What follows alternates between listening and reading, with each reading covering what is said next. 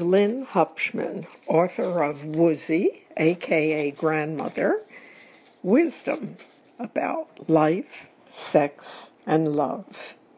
From Book One You Are Too Smart for Real Love. Some people think only intellect counts, knowing how to solve problems, knowing how to get by knowing how to identify an advantage and seize it. But the functions of intellect are insufficient without courage, love, friendship, compassion, and empathy. Dean Koontz. This is the question Is your brain keeping you from what matters in this life? True love. As a therapist and world traveler, I have met many people who are very well educated, some with genius IQs, and many very what we would call accomplished, successful people.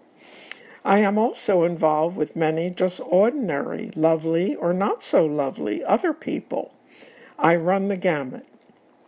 Now, from all these decades of experience, I have met a minority who have known full love, and you know me, coupled with passion, and been able to act on it for many years. How come, I ask? Are the really smart ones worse off than the ones less endowed with brain power? Testing before jumping in and thinking is not a bad thing but it can be excessive. The journey to love is not easy, and the predicaments in life are real. When you think and think logically and live by your wits and analyze, you are not so ready to just go with your feelings. You are scared out of your mind about being taken advantage of, hurt to the core, giving your heart away where it is not well cared for, and being so vulnerable that you almost cease to exist without the love of that person. This precious and rare intelligence takes time, trial and error, and heartache.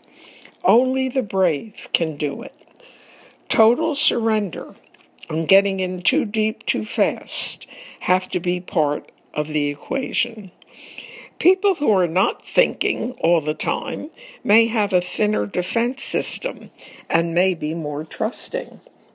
They too come with baggage, like all of us, but theirs may indeed be a bit easier to cut through. Maybe not, but it is a question. Then there are the others who never even think about any of this at all. That proverbial unexamined life that just goes through the motions. Some wake up at a later point. Once awakened, they can never be Rip Van Winkle again. There are all sorts of values and things that make people happy or content. They can include enjoying nature, liking music, having a good meal, sharing friendship, raising children, loving parents, learning, travel, new experiences, doing a job well, progressing and being successful at what they do, buying things, living graciously, or the height of it all, being creative. None of this matters when it comes to what this life should offer. You know, real love. If you look at the professions people choose, it can give you a clue to all of this.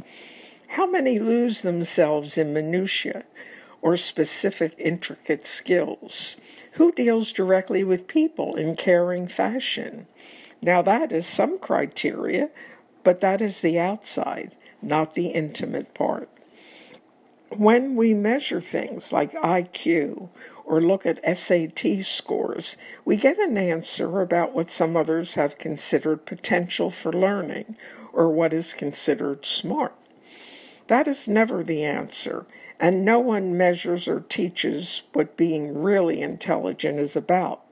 That does not mean those people do not offer good things to the world, as they often do, but that is not what we are dealing with here. Doing a fine job, no matter what, making money, and that will be another blog soon, or performing a task is not what makes a human being smart. Competence is fine, but living and loving are in a different category. Now, the Uber humans in my book, the super ones, are the ones who possess both aspects, and that is rare and not easily attained. That includes competence, accomplishment, and knowledge in a number of areas, with knowing how to give and receive love. Passion will lead the way, but only as a door opener. Then it takes doing. Yes, you can think along the way. You can evaluate the situation and you can learn and change various aspects of the relationship as it develops. But to be smart and not know what love is about in its full bloom is to be a fool. Nothing, neither a lofty degree of intelligence nor imagination, nor both together, go to the making of genius. Love, love, love. That is the soul of genius. Wolfgang Amadeus Mozart.